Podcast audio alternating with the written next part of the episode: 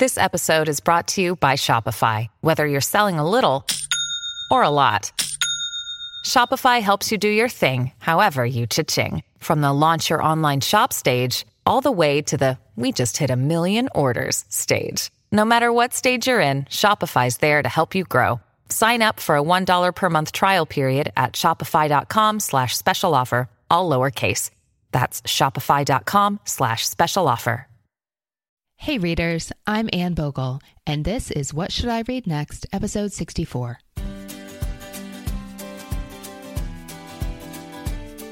Welcome to the show that's dedicated to answering the question that plagues every reader What should I read next? We don't get bossy on this show.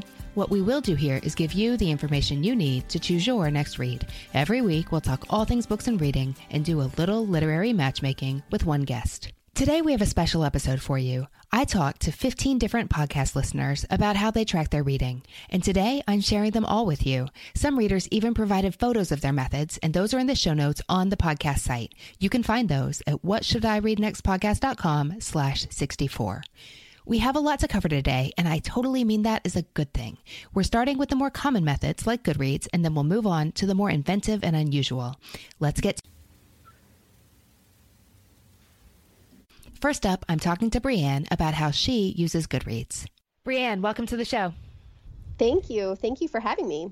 Okay, so Brienne, like a lot of readers, you use Goodreads to track your books, but I think you use a lot of tools that many readers don't know about. I certainly didn't for the first couple of years I used Goodreads. Will you tell us about what you do with all the data you entry into that? Uh, what is it? Is it an app? It's a site?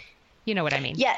Yes, they have a website and they have an app as well, which I use the app mostly now that I have a smartphone. So I've been using that um, for the past two years more frequently than when I go on the computer. But so I always, they have a reading challenge for the year. You can set a goal, and that's what I like to do because I love that kind of I'm, you know, I set a goal. I can see it every time I go into the app. Every time I finish a book, I can go and look at my reading challenge to see how I've progressed. And it shows there's a little ticker and it shows, you know, what percentage of your goal you have reached, you know, and I love that. So I can see if I'm ahead of schedule or behind schedule and and things like that. And I love being able to go and see my friends reading challenges as well. So and to do with the reading challenge, um, at the end of the year, they always kind of give you a you can uh, there's a link where you can click on to see what your reading looked like for the past year. And I just love that visual. You know, they give you a little sticker or a little icon that shows, you know, you completed your reading challenge. And that's kind of a bit, I, I, that uh, outside um, encouragement is kind of is good for me. That's totally my personality. I love having that, which is kind of ridiculous. But it makes me feel good to know that I've accomplished my goal. And then I love seeing it. You know, it's it's very visual. I love that it shows, you know, this was the longest book you read this year. You know, you read this many books, you finished this many this amount of pages. It shows you the shortest book that you read. It shows you the longest book that you read. What was the highest rated book on Goodreads? And what was your highest rated book, things like that. And mm-hmm. so I love seeing that visual at the end of the year. Um, but also throughout throughout the year, also seeing the ticker where it shows you your percentage completed and kind of it just encourages me to keep going, and I enjoy seeing that. So that sounds good. Now, Goodreads does their challenge by numbers, right? They're talking about a numeric goal to hit for number of books read in a year. Yes, yes. Okay, what was yours? For 2016, my goal was 65 books. Oh wow! And did you hit it? I did. I exceeded it. I read 84 books last year, wow. so I definitely went over. Yeah, that was it was a big reading year for me. I I've toned it down. My goal for this year is only 70 books, which is I know I can read more than that, mm-hmm. but I'm tr- I'm definitely I'm doing your Modern Mrs. Darcy, Darcy reading challenge, mm-hmm. and I'm really trying to go more for quality rather than quantity this year. So I'm being a little bit more deliberate about my choices. I mean, last year I read a ton of library reader choice books, which sometimes that's great, but I did it under the the promise of receiving this handmade bag from a librarian, and it ended up being, you know, a dollar reusable bag. How sad. I was like, what? But I mean, it was good, but those books aren't always maybe books where that I would read, which can be good. And I did find some gems in there, but at the same time, I feel like then I read a ton of books that maybe aren't up to the standard I normally would, and then I kind of get sidetracked. So I'm trying to be more deliberate this year. So that's why my goal for this year is only 70. But last year I exceeded my goal, and that was a lot of fun to see that. I really that that external motivation mm-hmm. of this computer program, mm-hmm. seeing like, oh, I read this many books, I'm 129% over my goal, like that it's it's ridiculous that that kind of makes me happy, but it really does. So in that case, I'm glad you've learned to work with it. Good. Okay. Well, thanks for telling us about your method.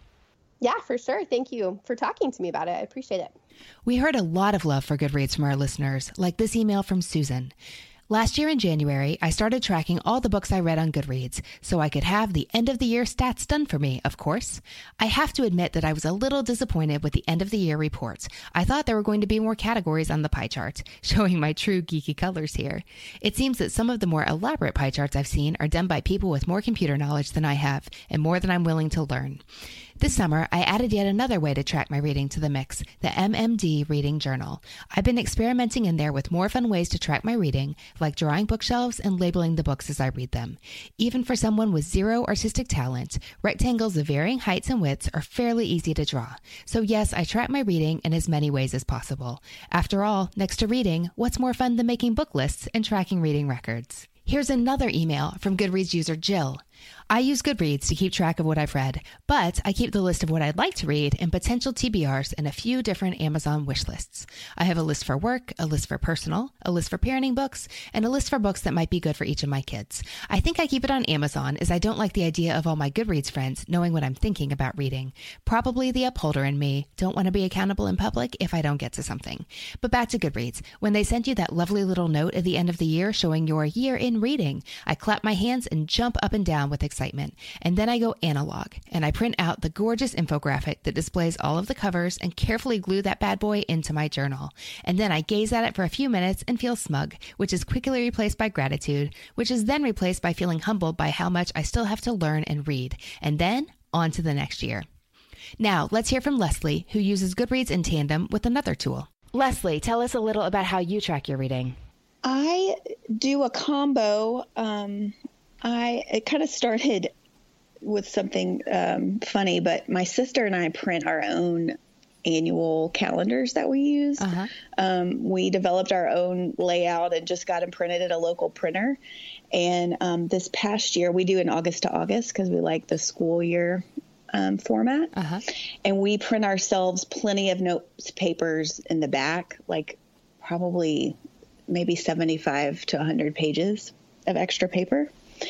And um, while I can't depart from my weekly layout for a full on bullet journal, I have started utilizing the back pages to track my reading in a bullet journal style just to kind of get used to the format and learn how to do it. And it's been a good entry point for me. Nice. So this is like yeah. a planner, not like a calendar correct. that goes on your kitchen wall. Okay. Correct. Correct. Sorry. Yes, a spiral bound planner, and it's got week um, spreads and then a monthly spread and then a lot of note pages in the back. And um, in addition to that, I really love the Goodreads app because I do a lot of um, probably 90% of my reading on Kindle and use the library, the library's Kindle catalog. Mm-hmm. And so it syncs so effortlessly between Kindle and Goodreads to be able to track, you know, when I finish a book, you can rate it right then.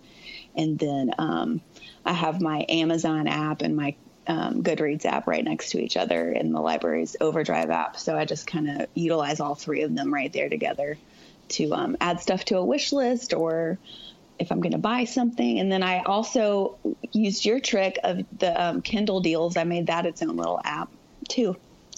Oh, so, fun. Uh, I know what you're talking yeah. about. I felt like yeah. that was such a genius discovery that someone I had to know. explain to me. I had no idea. I had no idea either, but it's so easy.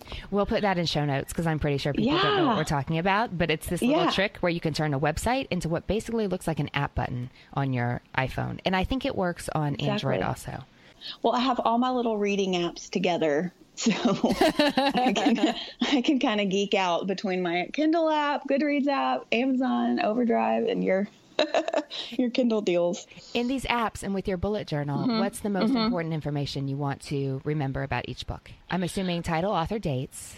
You say you title, author, rating. date. Yes, I I really only rate it on Goodreads, um, and then for some reason, I do like to keep track of books that I've abandoned Mm-hmm. also in my bullet journal, which funny enough, I don't, this probably is meaningful, but um, the only books I've really abandoned in the last year are audiobooks that didn't work for me. Interesting. Yeah.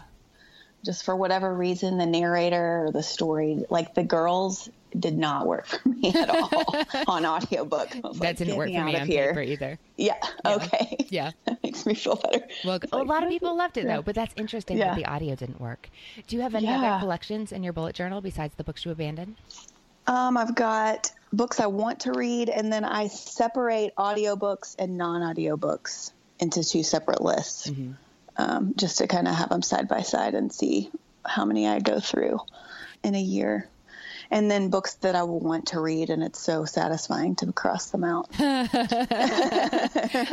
think a lot of people can relate to that. Yeah, How long have you been using your current system? probably only about four or five months now. Uh-huh.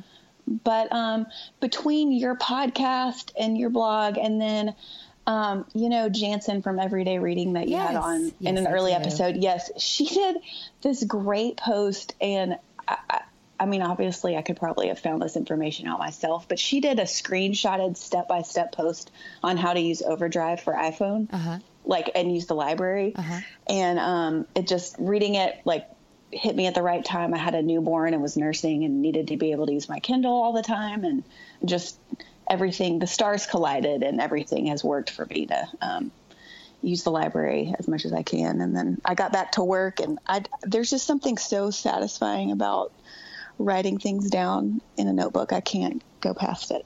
As much as I love my apps, I still love to use a pen and paper and record things and cross them out and A lot of people really know. relate to that, Yeah. myself included. Yeah. Thanks so much for telling us about your books. Oh, yes. Thank you for having me. Rachel also uses Goodreads, but as you'll hear, she uses another tool that not too many of you mentioned. Rachel, welcome to the show. Hi, thanks for having me. Well, thanks for telling us about how you track your reading. So, when you emailed and said that you use Goodreads like so many people does, I had a specific question. You said that you tracked everything you read, everything you want to read, and everything you abandoned. I personally don't like to track what I've abandoned in Goodreads because it counts it. I'm just not satisfied with the way they count it as a book. So I want to know if you know a trick I don't, or if you've just made your peace with the fact that Goodreads will show that forever is something that you have pending. What do you? How do you handle that? Um, so what I did was I made sure that I removed it from my list of read books and I created its own category. So I have a category that I have just labeled as abandoned.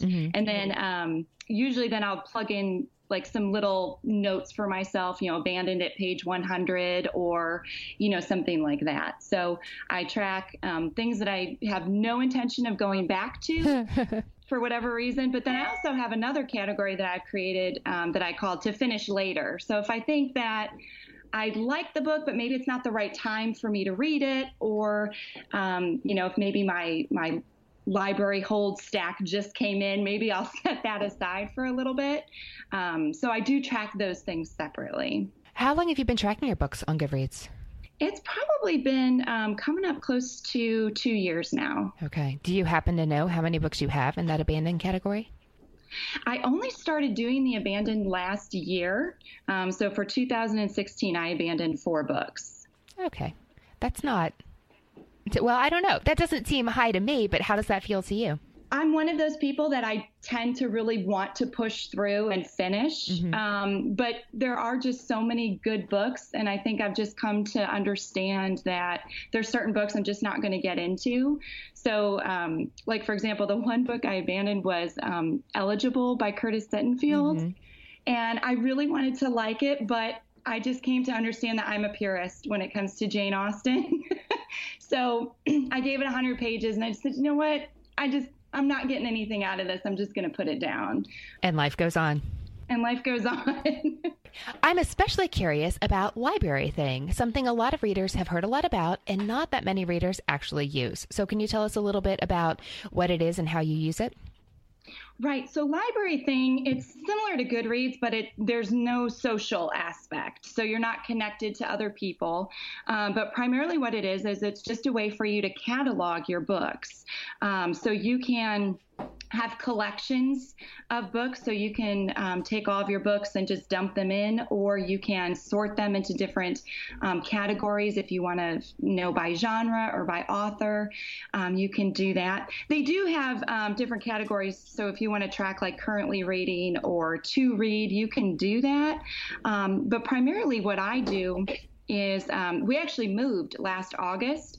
And so it seemed like a really good time while I was packing my books to go ahead and maybe catalog all of them. So you're able to scan um, your barcodes and then you can, um, it'll just tally them all up for you and they have a really cool um, cover view. So when you click on your library, you can just see the covers of all of the different books that you own. So I've kept track of all of the physical copies of books that I have um, because maybe like a lot of book readers, I like to go to book sales and I'm really into picking up used books. Uh-huh. So a lot of times I'll be staying there going, do I own this book or not? So I always keep my LibraryThing open to see, make sure I don't um, maybe buy something I already have. And then I also created a separate category that I labeled ebooks. So I keep track of um, how many um, ebooks that I have going as well. What other categories do you have on LibraryThing? Those are really the only ones that I use. Um, they it's pre-populated with a wish list and currently reading, to read, um, read but unowned, and favorite. So I don't really track my reading through LibraryThing. I just like to keep it as a way to track how many books I have and which ones. Do you know how many books are in your personal collection then? Do you have them all folded in? I do. So anytime my my books come in the mail, I'm always scanning first thing. Um, so as of today, I have 400. I have no idea if how many I have. I wonder if a lot of readers do. I don't have a feel for what a certain number of books looks like on a shelf. How interesting. Okay, hmm. I have a question. Did it actually turn out to be a good idea to do that during your move? I couldn't tell if you were uh, gently chiding yourself on your lofty goals or not. No, it was. Um, I actually thought it was fun, and um, you know, you just can open it, and they have a little add to catalog button, and you can click on the scanner. And um, in fact, my five-year-old was holding my phone, and I was just putting the books under the scanner, and we just got into a rhythm. So it was actually fun. Nice. Okay, mm-hmm. that actually sounds like a fun Saturday project. Yeah. Okay, thanks so much for telling us about your reading. Great, thank you. In compiling this episode, I learned just how many of you love your spreadsheets, especially the ones you make in Excel. Here's an email like that from listener Allison. I keep an Excel spreadsheet with a tab for each year. For each year, I record every book that I've read. I keep the title, author, and page number, and a tally of the page numbers for the year so that by December 31st, I have not only a record of the number of books I've read, but also the number of pages. Other items that I've recorded, with varying degrees of success throughout the years, include star reviews, dates completed, and number of days it took to read the book. I'm not successful with recording these extra things each year, but when I have them, they are sure fun to look back on. Something I started doing this year is I kept a second list, just below my main list on the same spreadsheet, of books I've abandoned. I put the title, then put not for me or not now. I like this because not only does it help me remember what I've attempted, but it helps me remember why, and also it helps my uber organized brain remember why there are gaps in the dates on my master spreadsheet of completed books. I've been doing this since 2011. I love being able to look back on past years to see what I've read, compare reading patterns and progress, and see how I've grown as a reader. In putting together this episode, I was so impressed at how many of you track your books on some kind of digital platform like an app or a spreadsheet and also are faithful to analog methods. You say you need both for your reading life. Here's Donna talking about how she does that. Donna, welcome to the show. Thank you, Anne. I'm happy to be here. Well, when I put out a call for how readers track their reading, I was so intrigued by your spreadsheet method. Can you tell us how you track your books? Sure. Yes, I track my books in Excel, and you know, I used to just have a you know very straightforward list, which was sorted by author, so kind of nothing special to it. And then, um, actually, just a couple years ago, I changed it. I was uh, I was talking to a friend of mine. I was recommending a book to her. Uh, I was recommending Bel Canto by Ann Patchett. Mm-hmm and I was really, you know, I was like really laying it on thick and telling her how much I love this book and love this author. And she finally turns to me and says, Well, I know I would love that book because I recommended it to you. So I was, I know. I was completely mortified. And it just sort of sparked a thought in my head that I would change my tracking to be by the source of where I had heard about the book. So I started off just doing it by friends so that I would not go through an embarrassing, embarrassing moment like that again. And then I've added to it. Obviously, I have a category in there for your podcast, uh, something like the New York Times best of list at the end of the year. Um, so different different sources that I actually hear about the book from the beginning. How do you actually break those down on your spreadsheet? Is it categorized by source, or do you just have a column that says where you heard about it? It's broken out uh, at the top of the column. I will list what the source is. Literally, it'll say something like from Heather or from WSIRN. And then I just list the books uh, beneath that. How long have you been doing it like this? Only a couple of years. And I find I really like it for a couple of reasons. Um, it actually really helps me in determining what to read next because you start to think about well what what am i in the mood to read so maybe i want something uh, maybe i want something nonfiction something that will challenge me a little bit and i will think to look under the category of bill gates who actually does some really interesting book recommendations or maybe I want something a little bit lighter, maybe more accessible. Uh, and then I'll look at your summer reading list, for example.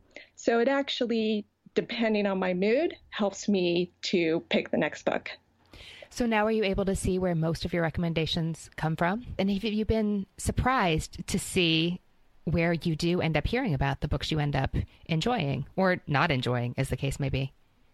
Yes. No, that actually has been a really interesting part of it. I would say the number one place I get the best recommendations are from my friends. I guess that shouldn't be surprising because they they know me, uh, but that actually has been a little bit surprising. Uh, lately, actually, I've noticed that I have a lot of recommendations I enjoy from our book club because a lot of people on there are listing what they're currently reading and tell a little bit about it. Uh, and that's actually been a great spot for me to get good recommendations. It gives you just enough information to know whether or not you think you'd enjoy it. Is that what you're saying? Exactly. Okay. Now, you have a way of rating the books that you complete, don't you? I do. My rating is a little bit, well, in some ways it's very straightforward. So I have a rating from one to five, one being amazing. I loved it. It's probably going to be one of my favorites for the year. Uh, a two, I still loved it. Three, it was okay. Four, not so much. And five is I stopped reading it.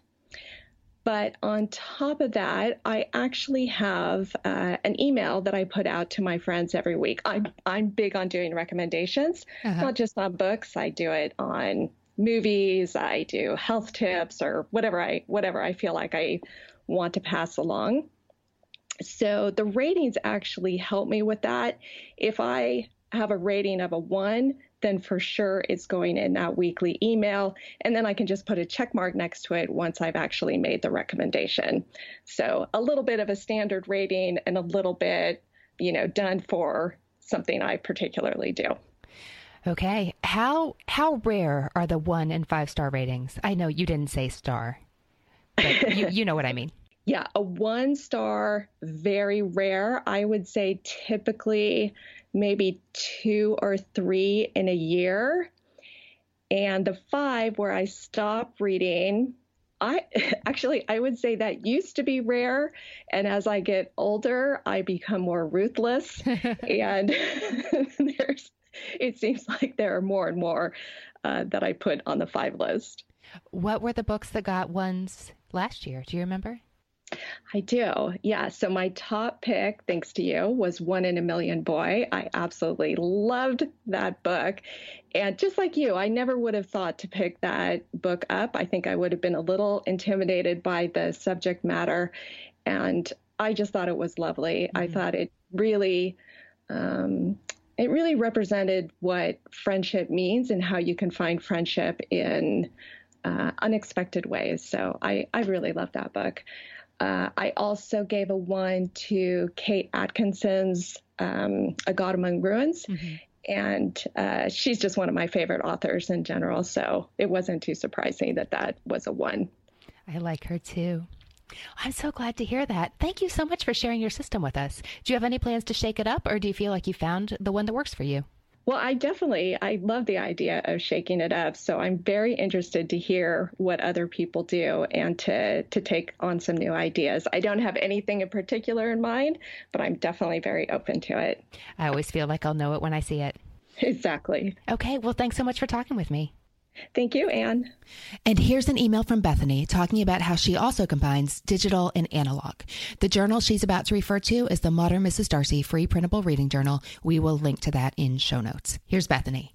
I love tracking my reading. I use Goodreads and your printable journal. For Goodreads, I love using the Goodreads app on my phone because it is always with me. I add books I want to read and often put a private note so I remember why I put it on my TBR list. I track what I'm currently reading. I rate and review the books I read. I also use the reading challenge to give me a goal of how many books I want to read in a year. For your printable journal, I usually write the synopsis, my review, and my favorite quotes for each book I read. Next, let's talk to Margie about her love for spreadsheets and the New York Times bestseller list. As you can see, I couldn't resist asking her a bazillion questions. Margie, welcome to the show. I'm glad to be here. Well, Margie, when I put out my email call for responses, I got a very interesting email about the spreadsheets you use to track your reading. Why don't you tell us about that yourself? Because I certainly couldn't do it because I am not a self-respecting engineer as as you called yourself. So once an engineer, always an engineer. Um, I got started, I got back into reading um, following a trip to Boston. I did four years of engineering school, then spent a year starting my career, and then did four years of grad school. By the time I got through that, I had pretty much dropped reading as a hobby, which had been my favorite hobby growing up. And so at that point, I was working and loved to read and wanted to find a way to basically have somebody else find the books for me, which was mm-hmm. basically the New York Times nonfiction bestseller list. I love to read about science. I love to read about history. Um, I'm less into the celebrity memoirs that populate the list, but those trickle in there every once in a while.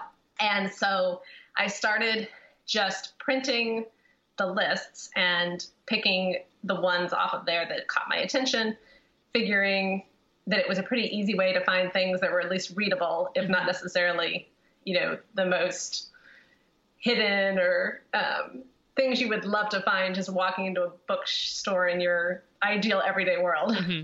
And so, being an engineer, I started keeping track of what I was reading and was kind of interested just in how long books sat on the list. Mm-hmm. And so, um, I had read that for years, starting all the way back in high school. And so, as I went into it, I kind of started reading in both directions. So, it just started being a way to track what I was reading, how broadly I was reading. Mm-hmm. Was I reading history? Was I reading science? Was I reading all of the, I love the years of the election because all of the people who want to run for office the year before the election start putting out all of these political books. Mm-hmm. And so it really gave me a chance to, to kind of broaden what I was reading. Mm-hmm.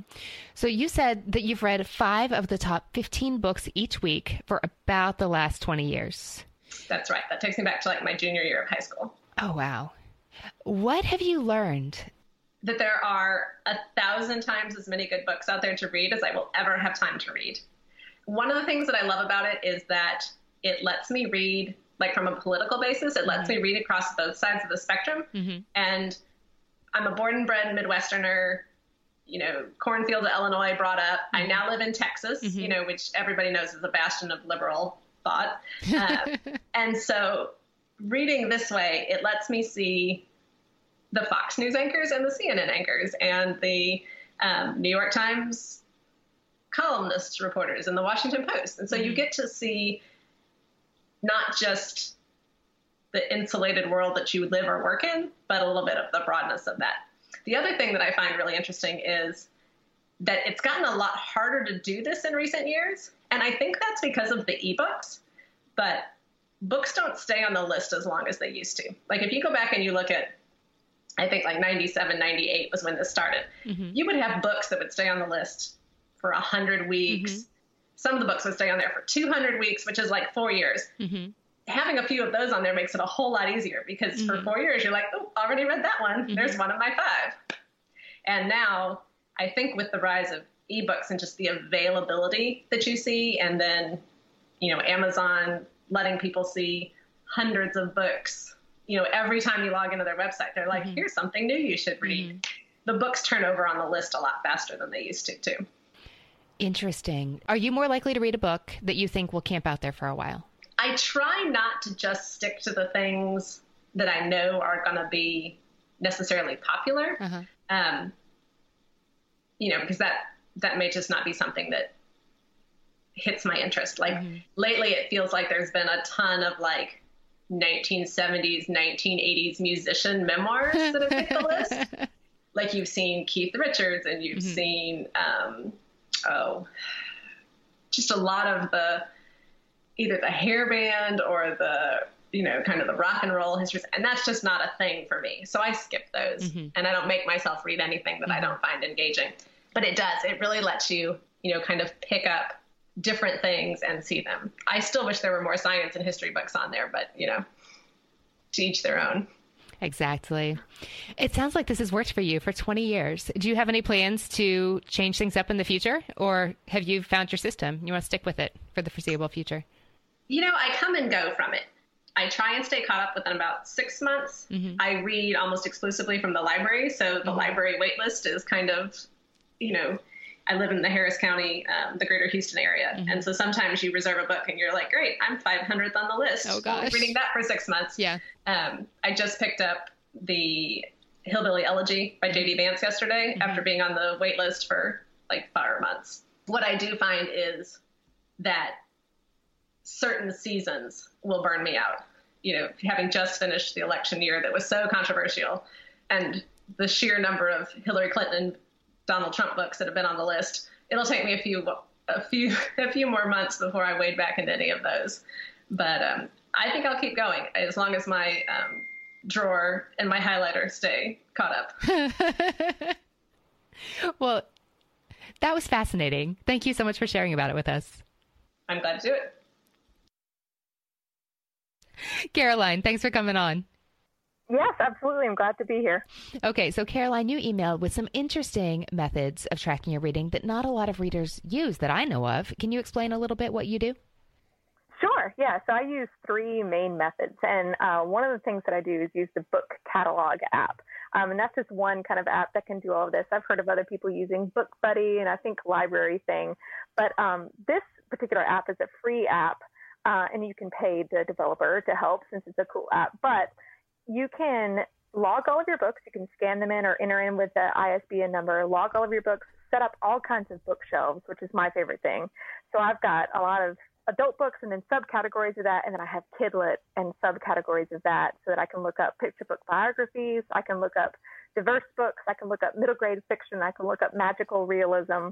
And then with each book, I can make notes on it. So I can say, this one's written in past tense, or this one is written present tense, if I'm looking for particular books like that, uh-huh. or in verse. And then I also write down my favorite quotes, kind of different feelings on that. And then I also give each book a rating after I read them, which what I love about that on this app is those ratings are private. So I don't have to feel bad or feel like a certain way about rating books like they can be all of my honest thoughts. Nice. Um, and then my Yes. Yeah. And then my second big thing is Goodreads. So I track all of my reads and my want to reads on Goodreads. And then I will do a lot of ratings on there, but I don't rate everything. And I'll try to do a little mini review, even if it's just a couple sentences, but uh, sometimes I don't. And then my third main method is in my one line a day journal. So I've got one of those five year one line a day journals. Mm-hmm. I will write my one or two sentences about the day. And then at the very last line on that day, I will write what I'm reading. And so I don't put a whole lot of details because I don't have a lot of room, but mm-hmm. I do mm-hmm. just say reading and I put the title and I put the author. And then what's cool about that that I like so far, although I've only done this one line a day journal for a year, um, what I like that about this so far is that I can see kind of how long it took me to go through a book, and it kind of reminds me of your blog post um, last year where you talked about bullet journaling, and you would write the dates beside the books, your book titles. Uh huh. And it's like that so that I can see how long I go through and how long it takes me to read a book. Um, but then also, what's what I'm kind of hoping with this method over the years is that I can look back and see how events in my life lined up with a book that I was reading and, and if that changed my perspective of that book or if the book I was reading actually affected my perspective of the day. Because certain books, you know, have, especially great heart books that have a lot of magic in them, they can help you see the world in different ways. And I hope to kind of look back and see did this book change my perspective in my life for the better, or maybe not with some books. That is a really cool idea that I've not heard of other readers doing before. I wish I had all that data to look back on. Yeah. Well, and I don't have a lot of data yet, but I'm really hoping that over the years that that I'll be able to to see some kind of interesting patterns there or changes. Hopefully changes. We all want to grow, right? Definitely. what I'm reading. Definitely. Thanks so much for sharing that with us. Yeah, absolutely. Isn't that a great idea? Now here's Liz talking about her commonplace book. Liz, good to talk to you. You too, Anne. How are you doing? I'm doing well, and I'm hoping you'll share with us about your commonplace book you told me about in email. Yes, I have been commonplacing oh a couple of months now. Um, I started it because I had heard about commonplaces, and I decided I want to do it myself. Okay, so maybe we should start by exposing my ignorance. So what I think a common when I think of a commonplace book, what I think of is just a record to keep track of all those notes and quotes and ideas you encounter in your daily life that you don't really have a place for. So you put them all together in the pages of this book. How far off am I? You are really you are on the mark at all. You are not far off at all. Okay, you don't have to define everybody's commonplace book, but how do you use yours? Well, I kind of, you know, since everybody does, you know, use it differently, for me, I actually um, have little divider tabs, like sticky note divider tabs I got from just a, a bookstore. Um, and I kind of divide mine up by kind of genre of book that I'm reading. So I have fiction, I have classics, um, nonfiction, spiritual. So I divide it up like that. Some people just flat out do it day by day. That doesn't work for me. Um, so I, I but I still write the dates when I have something. Um, but I mean, really, when I did it, I looked at, I did some looking online to see why different people, different people used it. Um, and then I decided if really great people like Thomas Jefferson, um, Virginia Woolf, and Sherlock Holmes, even though he's fictional, if they used it, I certainly figure out a way to make it work for me. so I, I mean, I did mine on a budget. I did it with well, I started it on a budget. I did it with all of the things I had around the house, but then I got a little more into it and I actually bought um, it's probably just a seven dollar notebook on Amazon, but it's it's really cool. It's like this vintage traveler's journal, and I can um, send you some pictures of it. But it, it makes me feel kind of like I am in the olden days writing down what I'm reading. In the best sense, I assume. Yes, yes, in the best it, sense, not not getting dysentery or anything like that in the old days on. But I do feel like a little bit like I'm on a ship writing things down. Liz, what do you keep track of in yours?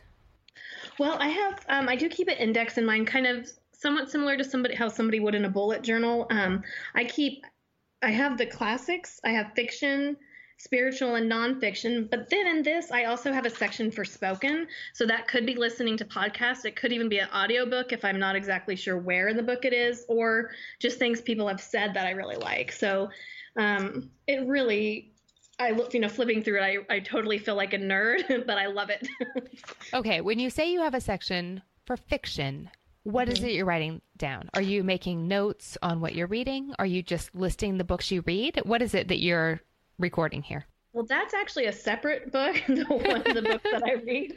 oh, I have a notebook problem. Um, well, for example, I was reading a book for book club, um, and we were reading Outlander, which I have mixed feelings about. But um, I wrote down even some stuff as far as definitions. Um, you know, if they were defining a term that was kind of odd. But then I also write down things that really jumped and got my attention. If there are things, you know, devices a writer's using. For example, this author in chapter nine, she had described someone's behind as a pumpkin shaped rear. And so I thought it was hilarious. And so I had to write it down because I was like, that is so descriptive and so funny.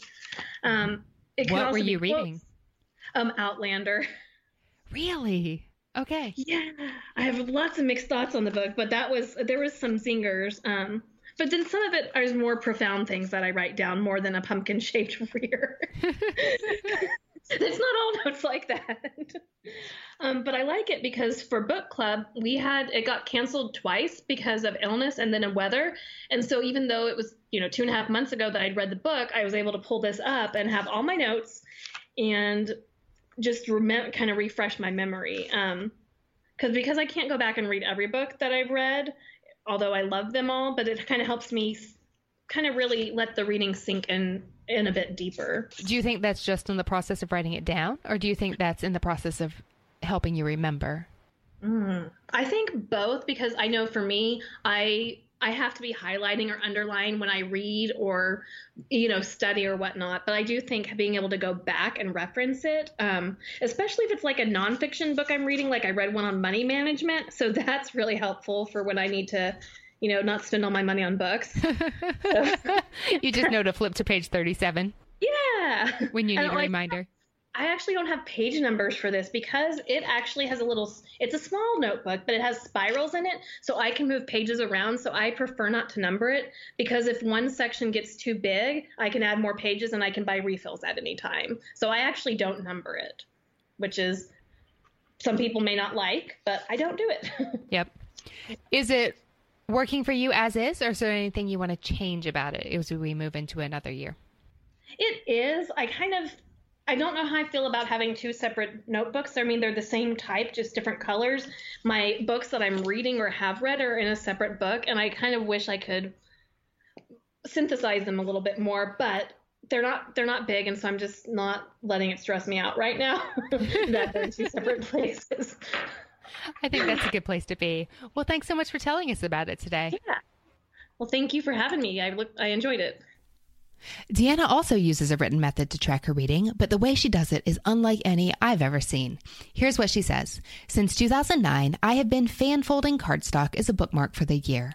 I organize the bookmark by month, and under each month, I put the book title and its rating, along with the date it was completed. Some years, I place an asterisk next to the favorite title of the month. I don't write the author's name simply because the space is small and my handwriting is large. I also utilize my journal, Goodreads, Instagram, and Litsy to keep track of the books I read throughout the year, but my bookmark method is my favorite because it's simple and to the point. There is no pressure to write. Plus, it's great fun to look back over the years of bookmarks to see the books I have read. For this one especially, go to the podcast show notes so that you can see a picture of what Deanna is talking about. She has a photo spread of her bookmarks over the years, and it is so inspiring to look at. That's at what should I read next podcast.com slash 64. Those are the numeral 64. I highly recommend you pop over and take a look at these. Next up is Katie, a listener whose written reading journal experience goes way back. Katie, welcome to the show. Thank you. Thanks for having me.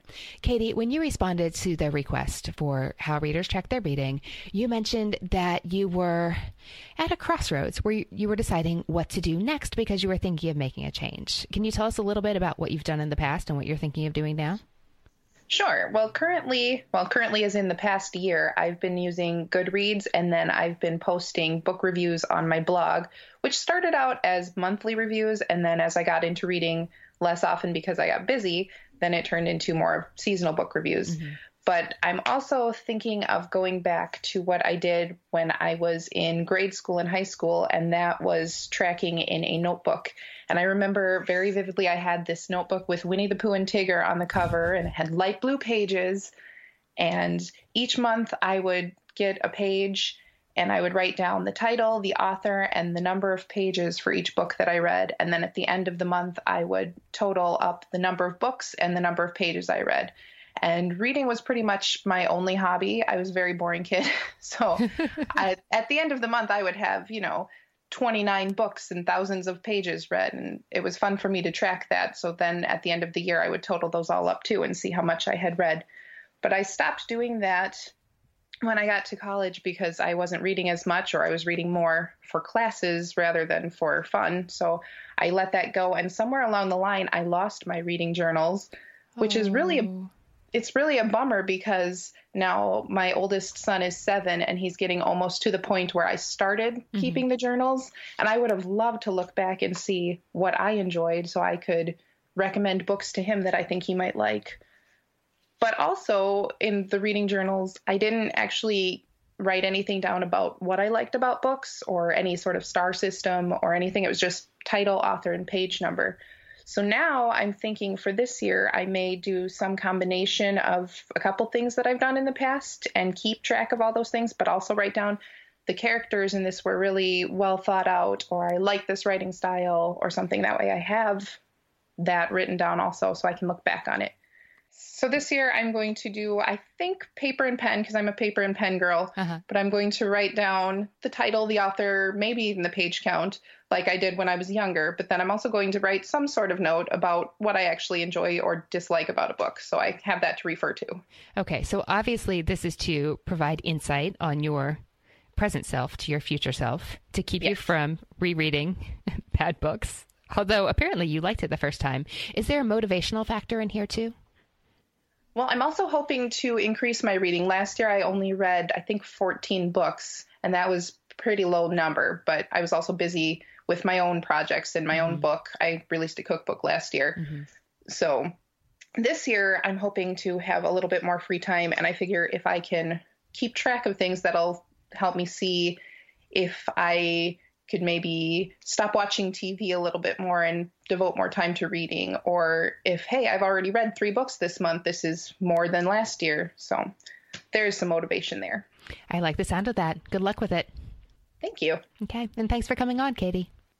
Thanks for having me. Annie, welcome back. Thanks so much for having me back, Anne. I really appreciate it. Oh, well, it's so fun to talk to you again. You were on for episode 44. And what did we call it? We called it something fun. Something about speed dating for authors or something like that. I think that was exactly it. Yeah. so it's super fun to talk to you again. And it's yeah. really funny that on when we aired your episode, you said that even though you own a bookstore, and that's the bookshelf in Thomasville, Georgia, you still get a lot of your book recommendations from Instagram. So when I heard you on your own podcast, I'm subscribed. What's the name of it, Annie? It is called From the Front Porch. Oh, of course it is. Why is it called that? I haven't listened to it. I haven't been listening since the beginning, so yeah. I didn't hear the origin story. Yeah, so basically we started it as a way to kind of yes, promote the books the bookshelf, but also because I when we moved to Thomasville, my one like requirement was that we had to have a house with a front porch because I grew up in a house with a big beautiful front porch and I just love the idea of sitting on my porch swing talking to readers and friends about what they're reading, about life in this weird little place we call the South. Um, so, yeah, from the front porch, it just kind of made sense. So, it's your house. Does the bookstore yeah. have a front porch? No, just my just my cute little house downtown has a front porch. I think that's enough. As long as you have one front porch in that's your life. Right. There's one somewhere. You're covered.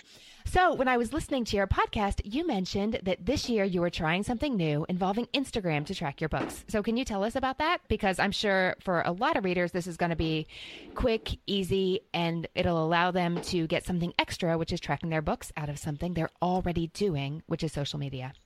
Yeah, I think that was really where the idea came from. I have a lot of customers and fellow readers and friends who are constantly asking, Oh, do you have a Goodreads account?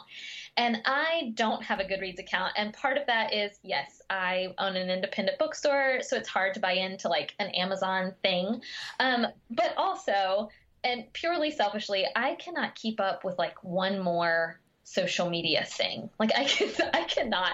And so as I was kind of thinking about a way to track my books, I always in my planner record the books I've read for the month because I carry my planner everywhere. So that's like an easy for me way to keep track. But I know I have friends who want to know what I'm reading. And I thought, hey, I feel like I get some of my best recommendations on Instagram just from fellow readers posting about the book they read and they loved. So why can't I do that? And so it's a new thing I'm trying this year. I have my own little hashtag I created. Um, and yeah, I'm ranking books like on a five star scale, um, just posting pictures of the books I read and just a very brief little review and a rating, and we're going to see how it works.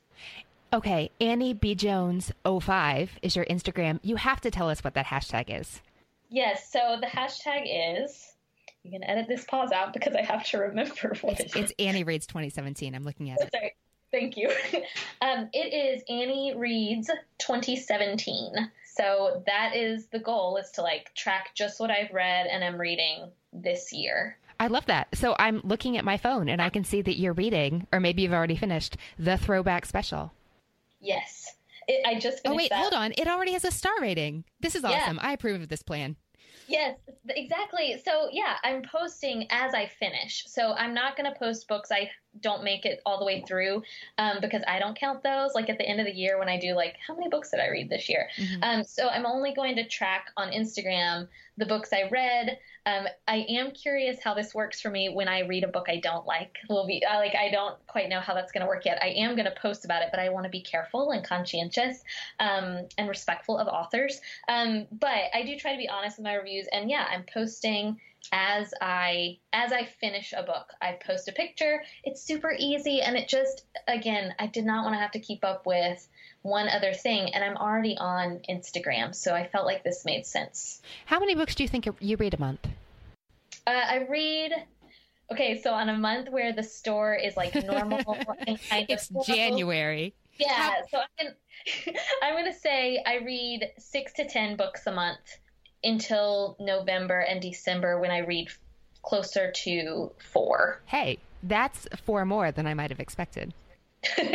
yeah, well, I will be. I will say this past December was nuts, and we ran the store kind of without a manager, and I read one book in December. so, so that is the full truth.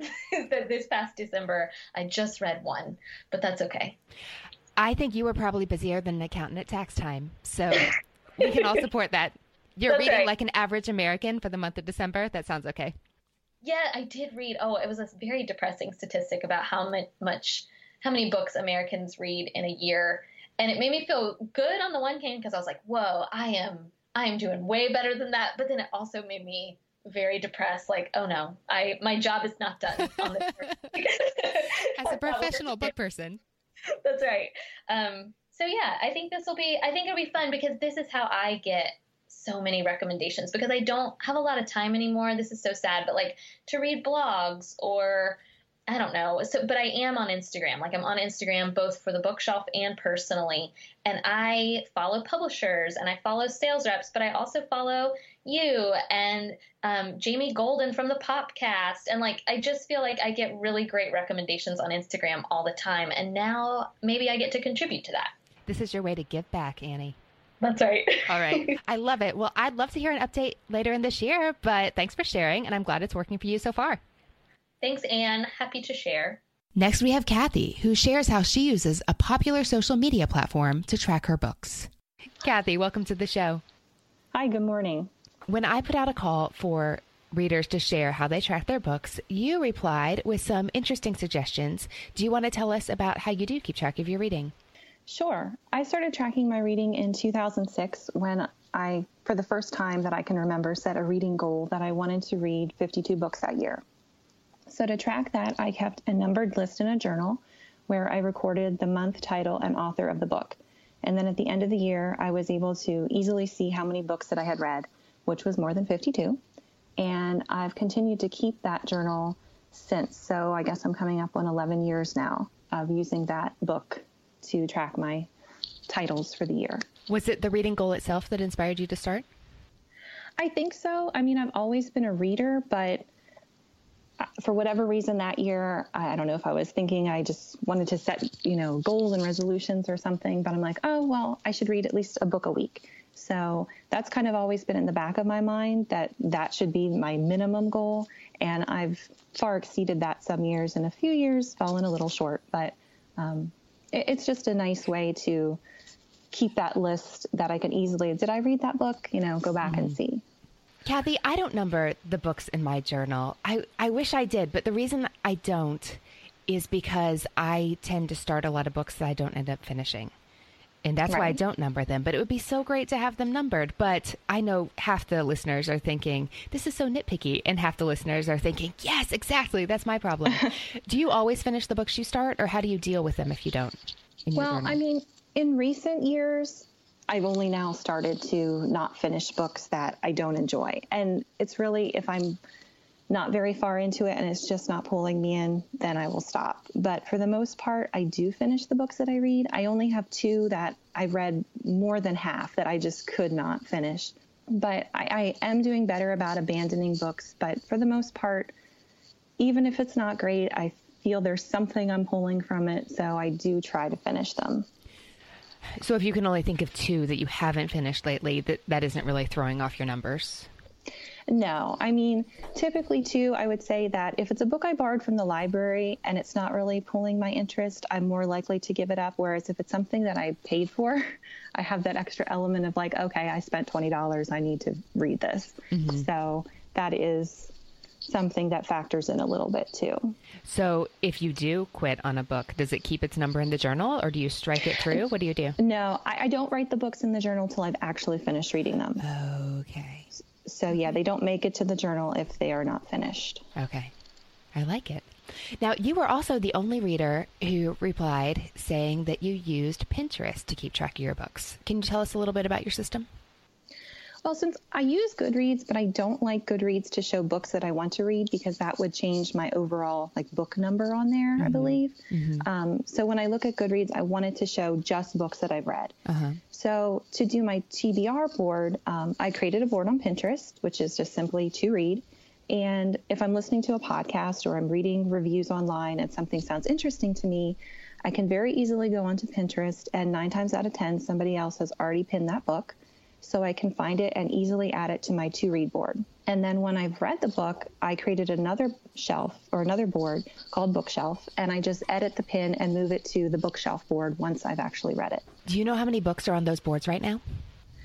Well, on my bookshelf board, the board that's books that I've pinned and, and then read, I have exactly 100 titles right now because I just finished one two days ago that I had pinned. Um, and then the TBR board, I know has well over 100 titles. That one is always growing, obviously. Uh-huh. Um, a few books have lingered on there for pretty much since the board was created, but hopefully, um, hopefully eventually I will get to uh-huh. them. So, but it's worked out well for me so far. That sounds great. Thanks so much for telling us about it. And for our last reader, I want to share an email from Alice, who uses a team collaboration tool, Trello, to track her reading. Here's what she says, and she starts by explaining a little bit about what Trello is. Again, go to the show notes site, what should I read next podcast.com slash 64, and you can see a photo of what Alice is talking about. Okay, here goes. There are three main elements in Trello. Boards, you can think about them as physical whiteboards or folders lists, these are the columns displayed in a row inside the boards, and cards, virtual post it notes you can drag and drop around from list to list once you make any progress on your project. They can also be seen as individual tasks.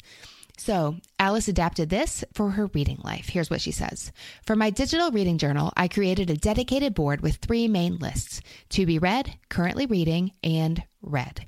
I created a new card for each book I want to read inside the TBR list, then I move the card to the currently reading list once I start the book, and then to the read list once I finish it. Also, I have a super simple rating system using the labels provided by Trello. Red is for bad, green is for good, yellow is for so so, and black is for books I didn't finish. This is a super simple way to use it, but the best thing about Trello is that you can customize it however much you want. For example, you could add an additional list for the books you're planning to read for a reading challenge, add more labels for rating books, you could even write your own reviews inside the cards. Okay, Alice, I actually use a similar tool for my work, but it never crossed my mind to use it as a virtual whiteboard to track the status of the books I'm reading, which is why I love it so much. Again, make sure to visit the podcast site at whatshouldireadnextpodcast.com slash 64 to see photos of Alice's Trello method. I so enjoyed talking to so many different readers about how they track the books they're reading, and I hope you enjoyed today's special episode featuring them. Please head to the podcast site to check out photos for these methods, the links we talked about today, and to check out pictures of my very own reading journal. That page is at whatshouldireadnextpodcast.com slash 64. If you're on Twitter, let me know there at Anne Bogel. That is Anne with an E, B as in books, O G E L. Tag us on Instagram to share what you are reading. You can find me there at Anne Bogel and at What Should I Read Next. Readers, that's it for this episode. Thanks so much for listening. And as Rainer Maria Rilke said, ah, how good it is to be among people who are reading. Happy reading, everyone.